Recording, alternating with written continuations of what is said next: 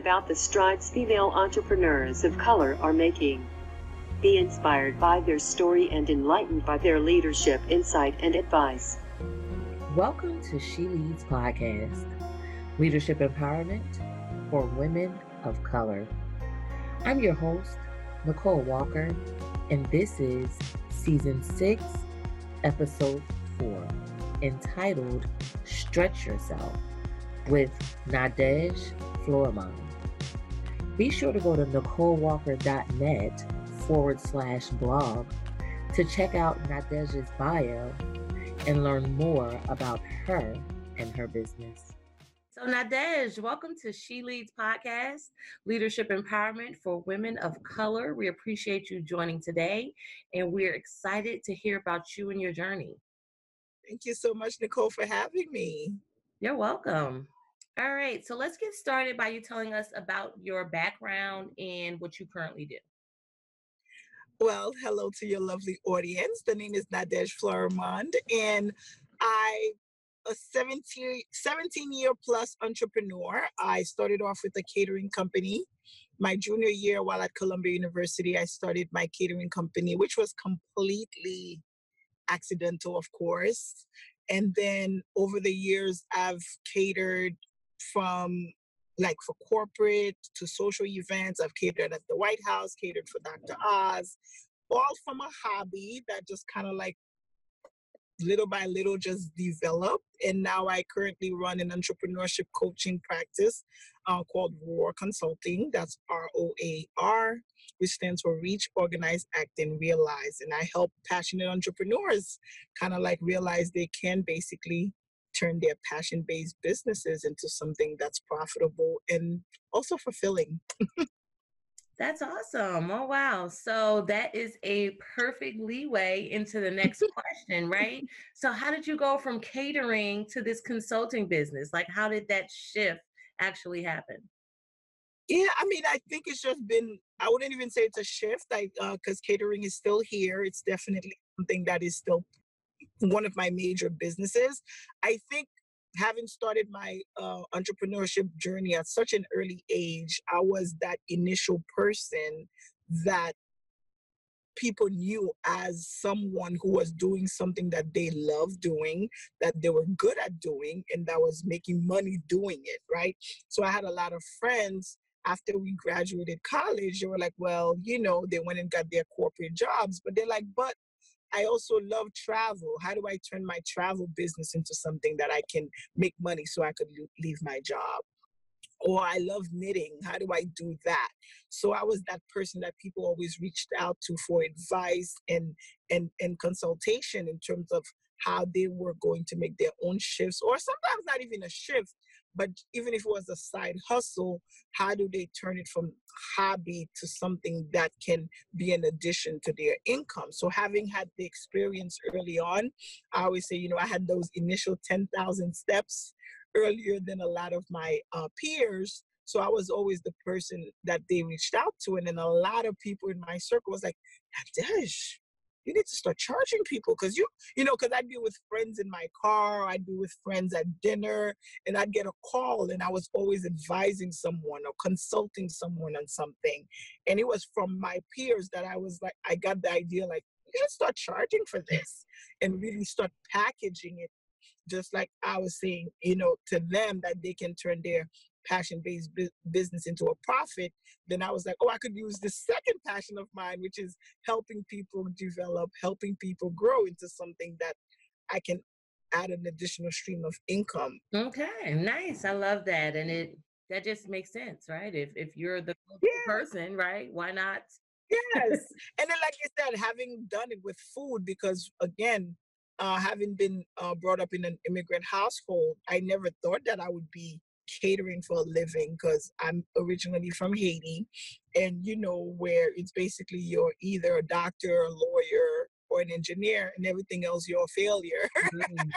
so I never thought of cooking as an actual living. So when I was when I was getting paid tens of thousands of dollars to cater events, it was not something that I even respected early on myself because I didn't see it as a, as a formal uh, way of earning a living.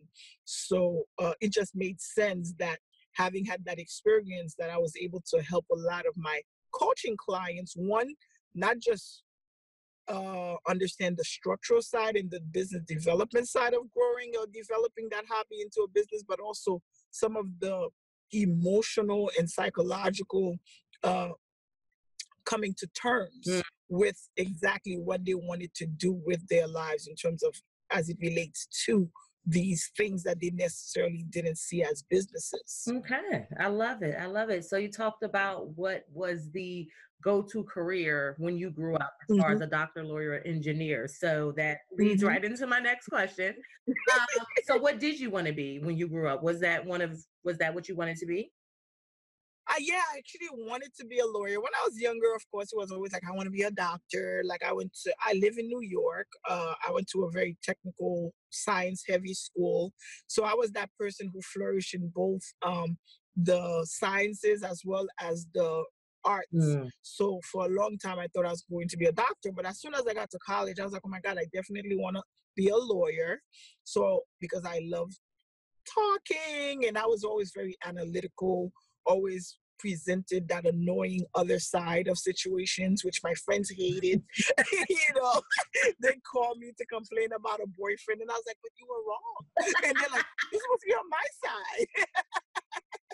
so I was always presenting another viewpoint. So law just seemed to make perfect sense. I studied political science, which I loved because I love history. I loved uh, politics at the time, not anymore. Mm-hmm. so law just seemed logical. So when I first graduated, even though I started my catering company my junior year, for years I still thought like it was a side hustle because I still thought I was going to end up going to law school. Mm. So when I first graduated in 2003, I did work for an elected official, Congresswoman Yvette Clarke.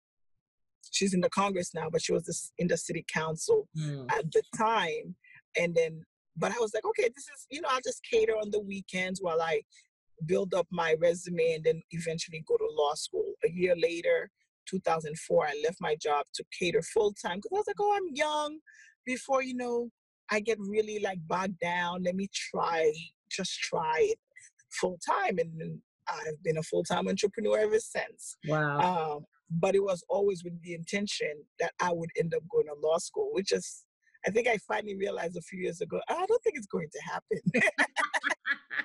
but and then I would I meet a lot of lawyers, and then I was like, well, I don't really want to practice law. I think I would just enjoy law school, the analytical aspect of it. They're like, don't waste your time then if you're not trying to earn a living as a lawyer. So they're yeah. like, stop just do what you're doing. okay. I like that though, because even listening to you, right? Like you talked about how you do a lot of advising with your consultation. So even though you didn't become a lawyer, you know, in a sense, you're still advising people and assisting them with, you know, what they need. So, you yes. know, I, I, love how it all merges, right? yeah, like how it all kind of weaves itself together. For okay, sure. so can you tell us about your upbringing as a child? Like, um, how life was for you growing up in your situation? Sure. I, I grew up in a single parent household. I grew up with a single dad, actually. Oh wow! So, and I mentioned I'm from Haiti, so an immigrant dad as a dad, so very strict household. Uh, education was very much impressed upon. So for me, like it wasn't an option. Like you know, I've heard like young people say, "Oh, I didn't know if I was gonna go to college or not." Like it wasn't an option. Like that's what we're I was brought here to go to college. So, but it was very strict and but at the same time, I always tell people because I'm writing a book and I was like lessons from my father because for me growing up with a man it's kind of like a blessing and a curse at the same time mm. because yes he's strict yes he's overprotective my dad drove me to and from school till i graduated high school oh, wow. which is still till this day why I don't like public transportation. I'm always in a car. I'm always driving because you know I was spoiled in that way. But it was just so he could keep an eye on me. the curse part at the time, because I was like, oh my God, I don't have any time to myself. But the blessing part is that I think for uh, a woman, this is my experience. I think there's a sense of confidence that you have mm. being brought up by a man. Because men, you know, they it's also oftentimes we talk about like white privilege. I think there's also male privilege, mm. you know, that exists in this world. But I think as a woman who was brought up by a, a, a man, I got I got to experience that. Like mm. he he groomed me as a person, right? Not so much as a woman. Mm. It was more like as a person. So he was like very big on me, you know, in terms of confidence, in terms of understanding my authority in the world, in terms of I remember as a kid, I would see a police officer and I'd get scared. And he's like, What's wrong with you? They work for you. You know, like what's your problem? You know, like he was very much like own your space, own your your your your your your territory. And I think, you know, that is part of I mean, I'm sure a woman could raise you the same way, but it was more like I felt like men are more likely to push you toward that direction of like, yo, you are in charge, you are in control. And I think all of that helped me later on. So, uh, of course, he had a difficult time with me going away to college because it was just the two of us for so long. Mm. So eventually it was kind of like college kind of like shifted the dynamics a little bit where he felt like he was losing control but at the end of the day it was like i feel still feel like it was a blessing mm. kind of like being raised by a single dad i love that and it's funny because um this season well i just started asking some of these questions but you're one of a few women that have was raised by their dads and really? consensus that you know the same thing it's like you know less emotional, more logical, more confidence, you know. So I love that. And I love that you all share the strengths of the mm. situation, right? It's it's not like a woe is me, you know, it's like this is what I gained, you know, from no, this no, dynamic no. that's not usually what occurs, right? So I love that. Mm-hmm. No, no, no. I, I definitely think, like I said, I'm very grateful, very practical, you know, analytical man, very, you know, much about like seeing, you know, situations for what they are. And I think, like I said, that has helped me in a lot of spaces, both in terms of work, both in terms of dealing with uh, personal relationships as well. That's awesome. Okay. So tell us about a pivotal point in your life and how it shaped who you are today. Mm pivotal i would say definitely uh 2008 recession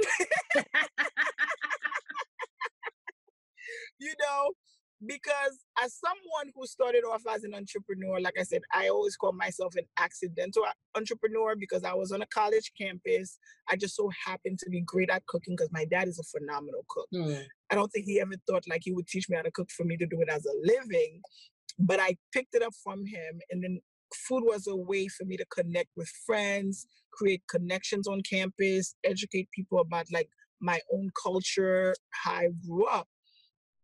And then it turned into a business. So when I decided to actually do it and saw that it was doing well, I really it became what I did. So when the recession hit in 2008, it was like, oh my God, am I going to have to get a job? What am I going to do? Because for since I started my business in 2002, it was just on an upswing. Mm.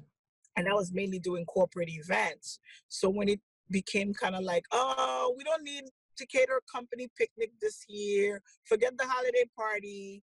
Actually, just bring some, you know, wine and cheese. Actually, forget the wine. We'll just take the cheese. You know what? Just stay home. so those were like the you know emails. So when they started dwindling it was like what am i going to do? But what that situation ended up doing was actually expanding my oh, business oh wow. because it really forced me to start seeing what other ways how can food for me was always about connection and community and people. So instead of just being a caterer I kind of like, okay, what am I going to do? So I became, I started doing events. I started creating, doing my own events. I was like, well, you know, guys don't want me to cater.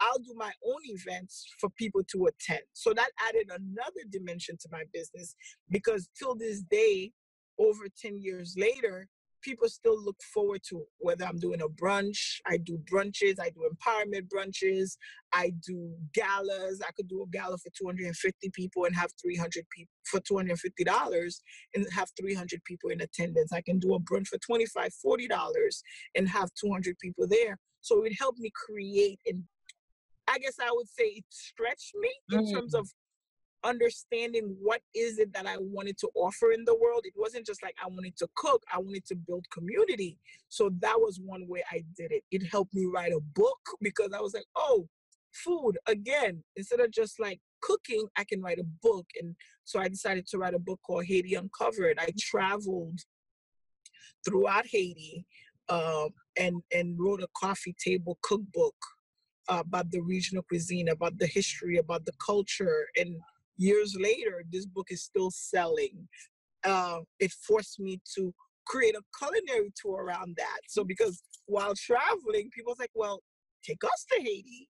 Haitians, non-Haitians, they wanted to experience that cultural immersion on the soil of that country. And then now I've planned culinary tours in different countries. Wow. So all of that I said happened because of that, you know, down situation in the market and me being so fearful that I would have to get a job and not wanting to get a job.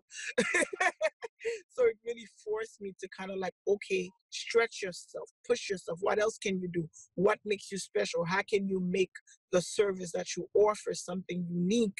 And what other value can you build around it instead of just what everybody else was doing?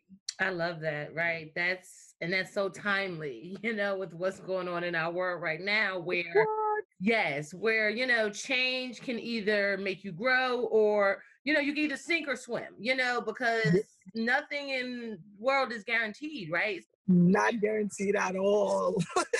Right? You got to find ways to reinvent yourself. You got to find ways to continue to uh recycle repurpose what have you you know so that you yes, can continue to flourish you know or you'll just disappear, right? So kudos to you. Yeah, I love exactly, that. Exactly, exactly. Okay, so tell us about what you're currently doing to improve yourself personally and or professionally. Oh, I mean, for me, improvement is a daily thing. Yeah. daily. Um, and that happens. I have a friend who's in Detroit. She's one of my closest friends, and she's always like, Nadège, are you going back to school? Or are you going to get a master's? I was like, I have adult ADD, self-diagnosis, not like officially diagnosed. I don't see myself sitting in a formal classroom. You know, I'll be very honest on that. But I think I am such a self-learner. I am big on books. I am big on YouTube University, as I call it. I am big on conferences. I am constantly attending something or reading a book. I just finished, uh, I'm currently reading Simon Sinek's Infinite Leadership, I think it is. Yeah, but it's the latest book, and because I have Audible and I'm always in my car, so I'm constantly listening to some kind of audiobook, attending a conference, or I and I start my mornings with some kind of motivation, some kind of Gary Vee, some kind of you know empowerment, something that is going to teach me something I didn't necessarily grow. Because one of the things, uh, even with my coaching, and I tell my clients all the time, you can't come into a space thinking you know everything mm-hmm. and if once you start operating from that space then you've already lost yeah. i feel. So no matter how great we are there's still always something to learn from someone else and from others experiences. And a friend of mine always says leadership is only is is going to be as limited as the as the leader right? Mm-hmm. so i feel like the more you can feed yourself the more you can feed your mind you can feed your heart you can feed your soul the more you're able to pour into other people you're able to offer in your personal life as well as your business life. That is the only way you're going to help others grow if you is if you are continuously working on yourself and i do that daily. Yes Yes, thank you for that. I love that. And I totally agree with you. Learning is a lifelong journey. I feel like the moment you stop learning is the moment you die. You know, a lot of people yes. walking around dead. You know, the walk dead is true. They choose to stop growing and stop learning. So I love the resources. Like you said, it doesn't have to be traditional. It can be books, it can be conferences, YouTube. I agree, is one of the yes. best resources out there. you can get a video, right? I mean, you know, Yes. somebody doing it, like you know. Yeah, no, people really put some great energy and time into creating some phenomenal content. Like, look at your amazing podcast, right?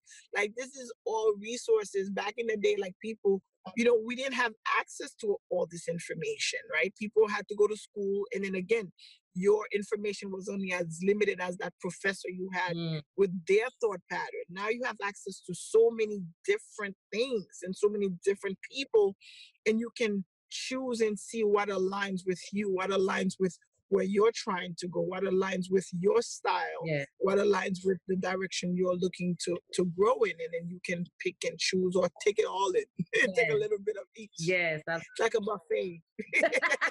yes, a buffet of You know, I'm a chef, so it always goes back to food, right? I love it though. I love it. Buffet of knowledge. Take advantage. yes. Okay, awesome. So tell us about the toughest struggle you had to overcome and how you've overcame.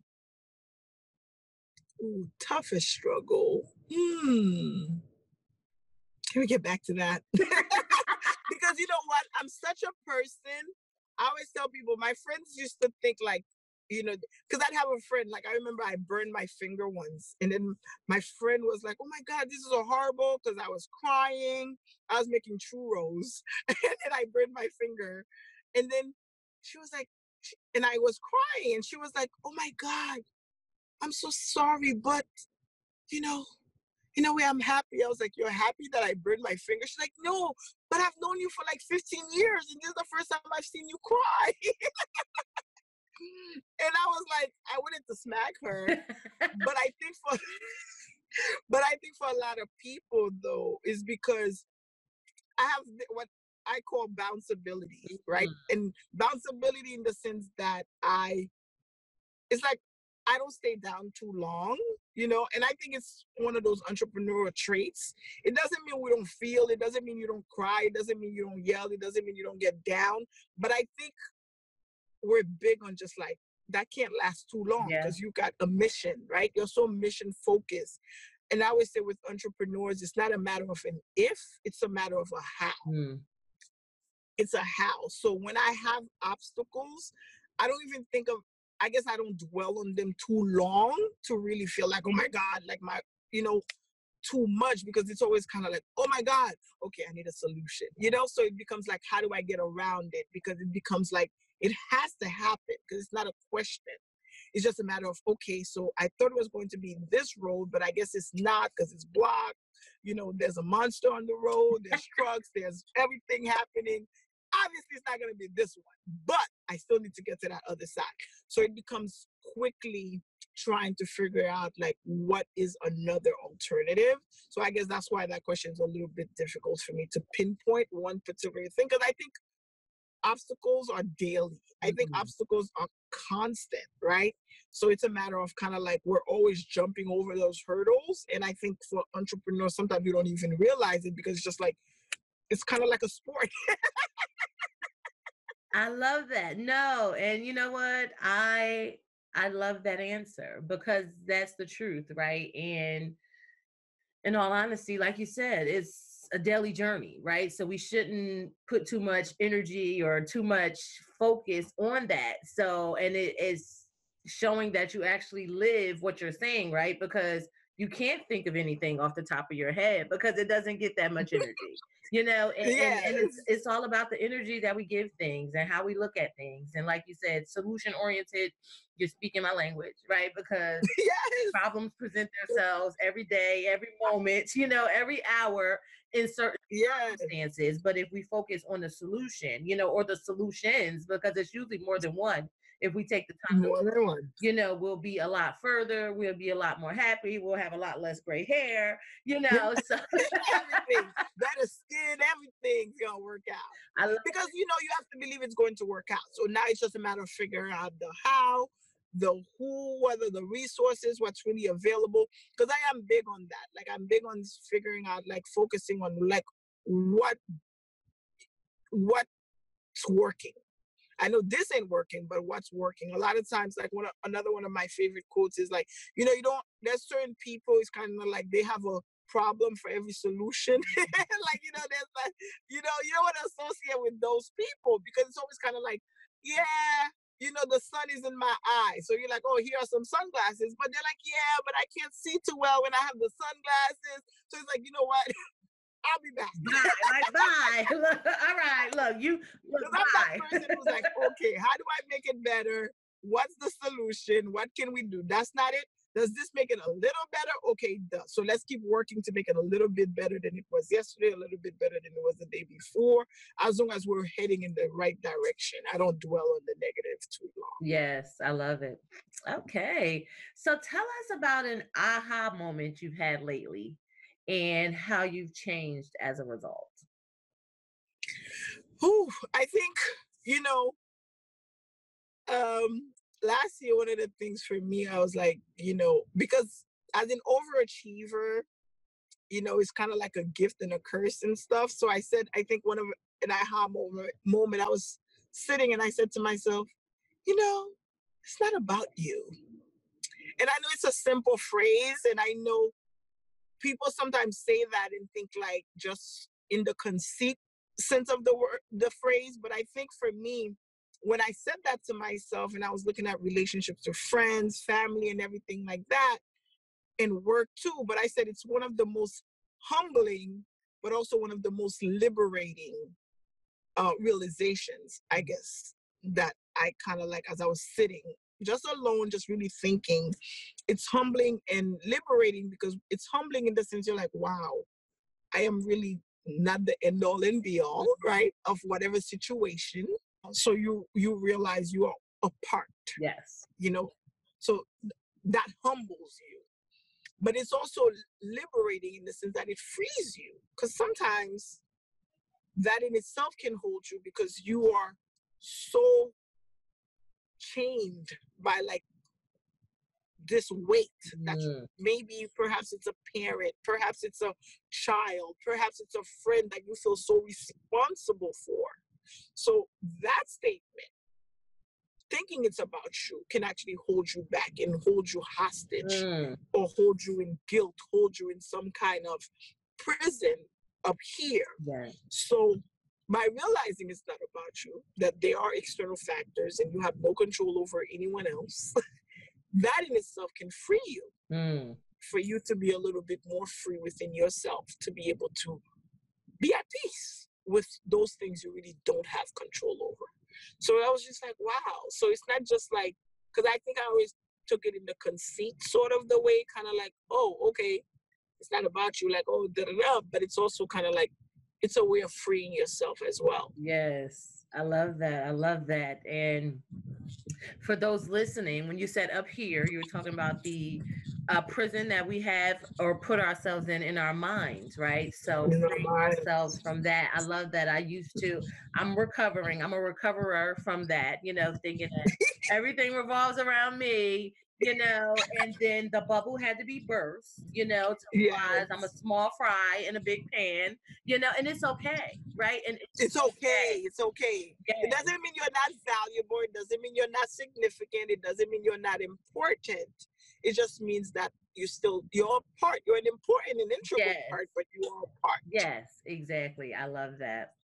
Okay, so can you share a resource, a recommended resource with us that you use and tell us how you utilize it? It could be for business, for personal growth, for self care. Oh wow, I have a lot, but like I said, what changed my life was Audible. okay. Okay. Because I love books. I love reading. I've always been a reader. I've, I've I consumed and devoured books as a child because again, that overprotective dad of mine, I couldn't go outside and play. So I was reading Maya Angelou's uh, by autobiographies when I was 10, you know? Uh, you know, um, I was really like Bebe Moore Campbell. Like I always read books, both fiction, and then as I got older, I really got into nonfiction books like Malcolm Gladwell, business, uh, development books, Jack Canfield, Think and Grow Rich, uh, Tim Ferriss. Like I read them all, But the last couple of years, I realized, oh my God, I'm I'm not reading. Going back to that ADD self-diagnosis, I couldn't, you know, like I was always doing something. I became more like that person that needed to be always active, actually doing things. So I was like, oh my God. But I also felt like my brain was turning to mush because I Mm-hmm. loved information. So I was just like, I need to read more. And then last year when I got Audible, I was like, you know what? Because I love books. I love the feeling of it. I love turning the pages. I love like, you know, putting the little bit on the page. So I remember where I am. I never had like a book holder, like the page holder. I always like kind of put my little crease. So I love that. So I was like, no, I can't do this whole like Audible thing uh, audio books thing. Finally, I got it, girl, because Michelle Obama's book came out. I bought it and I never read it. Mm. And I was like, you know what? I'm getting Audible. Changed my life. I was like, oh, I'm reading two, three books a month now. So I love that. So because I still feel like I'm able to keep up with what I love, which is information. Uh, these new writers, as they have new books out, I can like stay up to date because I really am a believer that every time you pick up a book, like you pick, even if you pick up one thing from it, it could change the way you do business, the way you do things, the way you think of yourself, the way you think of the world, the contributions you make to the world, how you treat people. Because again, like I told you, I believe in learning. I'm I'm I'm a vessel. I'm wide. I'm available, you know, to take to. So I'm always picking things up. So whether it's one little line or a sentence, when I read something, even if it's one thing, I'll apply it, and I'm mm-hmm. gonna apply. I'm a doer. So if I read something, I'm like, oh, this is good. If it's good, if it's a good thing, like Martha Stewart says, I'm going to do it. so for me, that getting that those that information was important to me. So I was glad that I caved in, got portable, and I'm able to keep up with my books.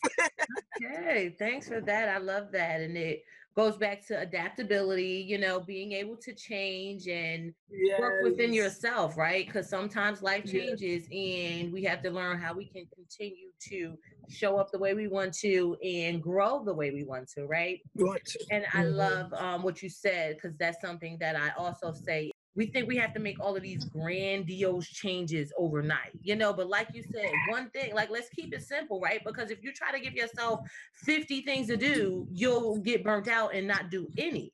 I I'm a recovering person from that lifestyle because I was that person. I need to.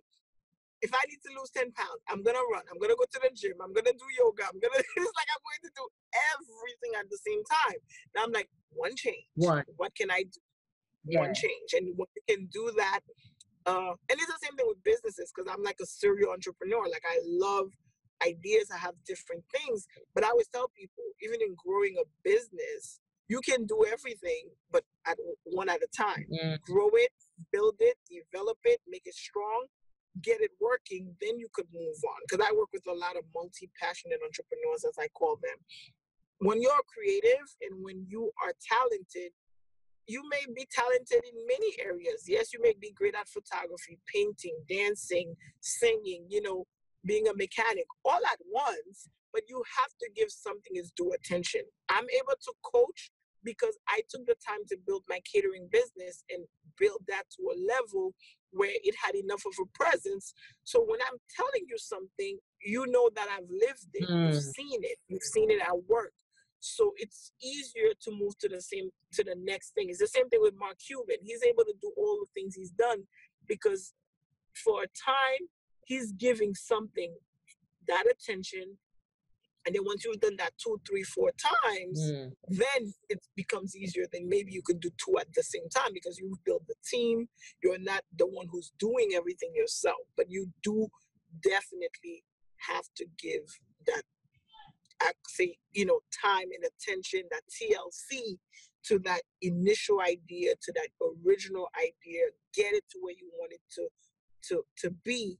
So before you tackle the next one, then you can do them simultaneously. Yes. Okay. Look, you were speaking to me.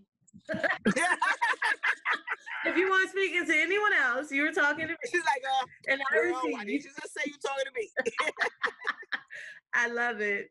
Okay. So what advice would you have for an up and coming entrepreneur? In, adi- in addition, let's go one more. In addition to picking your one thing and giving it your all, what other advice would you have for an up and coming entrepreneur?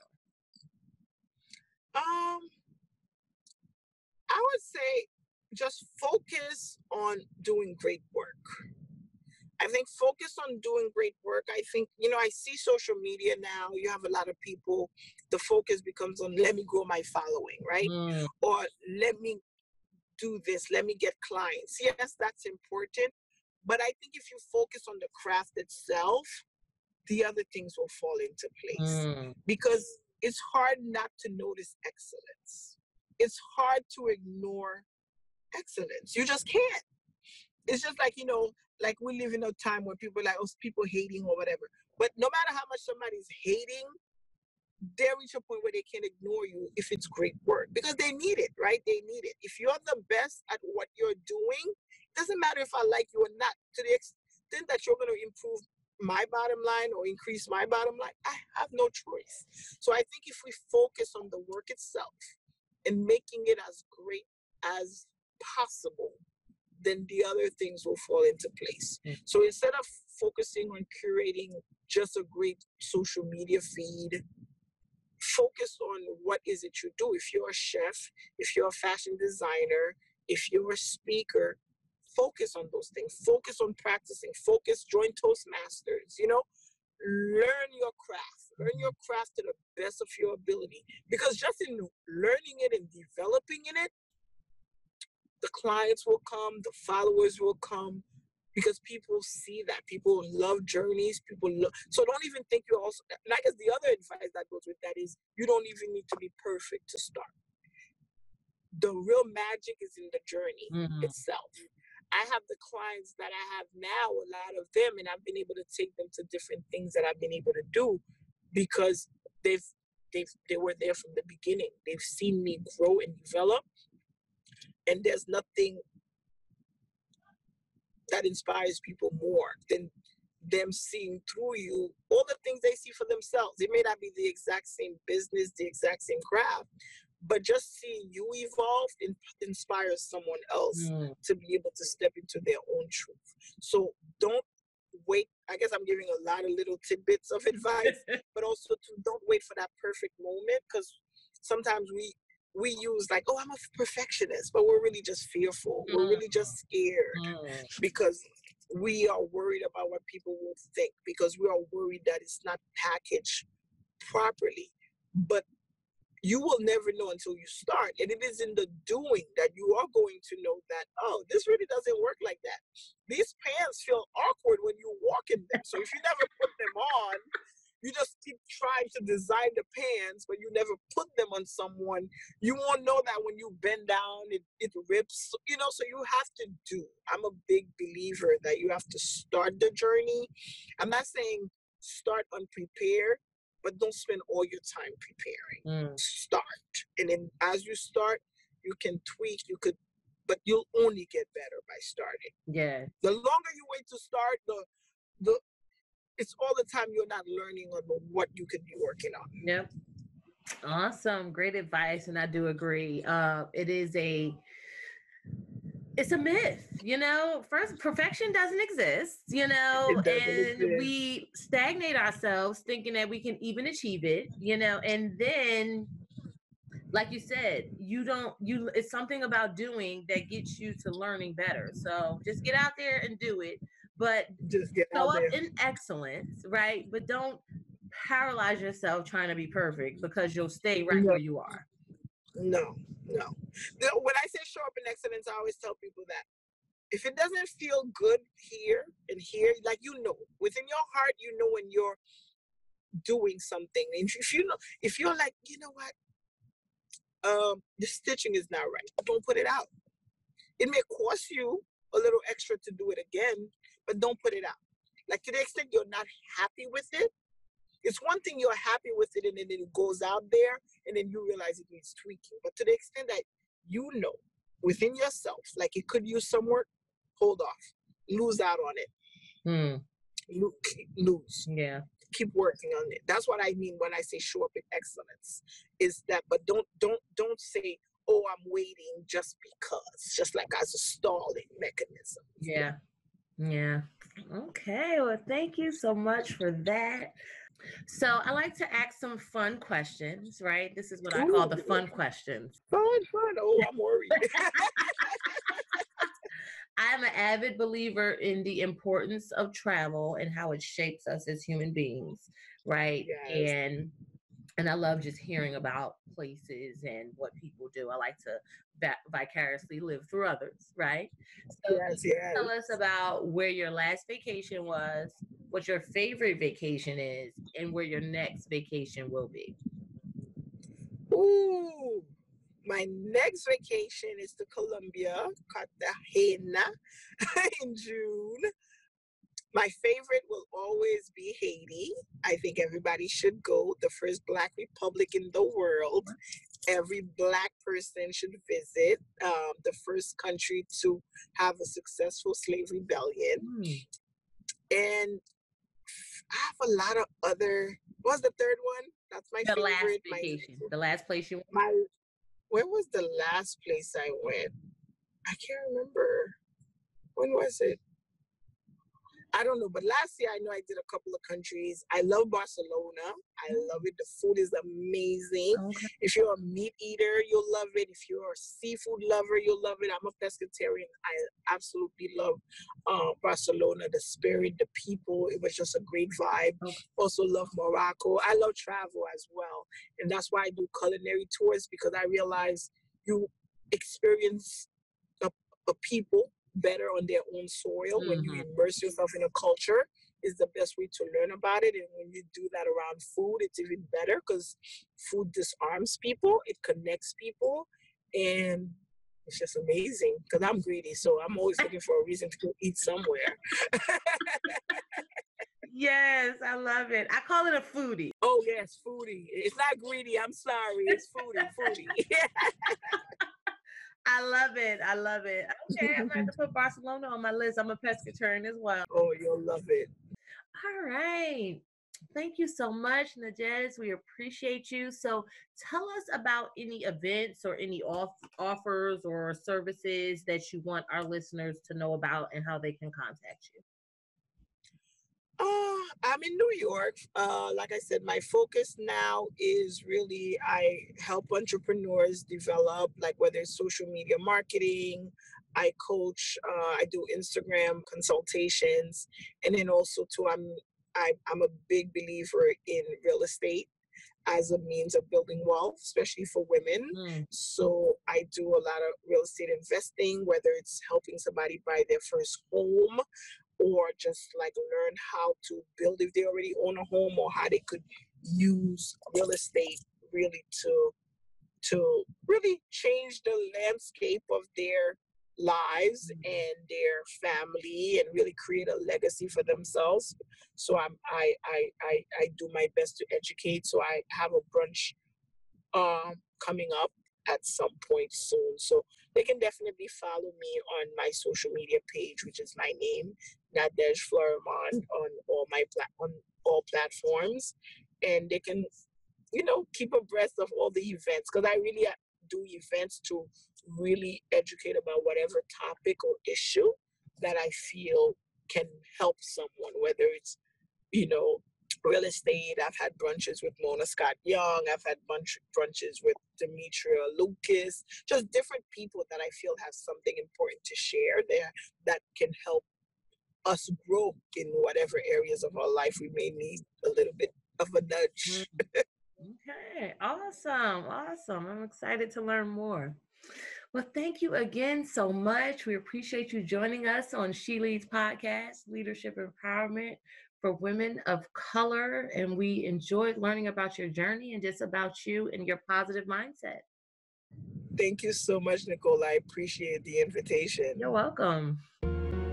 Thank you for tuning in to another episode of She Leads Podcast Leadership Empowerment for Women of Color. Please be sure to go to our Facebook page at She Leads Podcast to like or follow us. Also, let us know if this episode inspired you by leaving a comment under the post for season six, episode four. Thanks. Until next time, be empowered and empower on.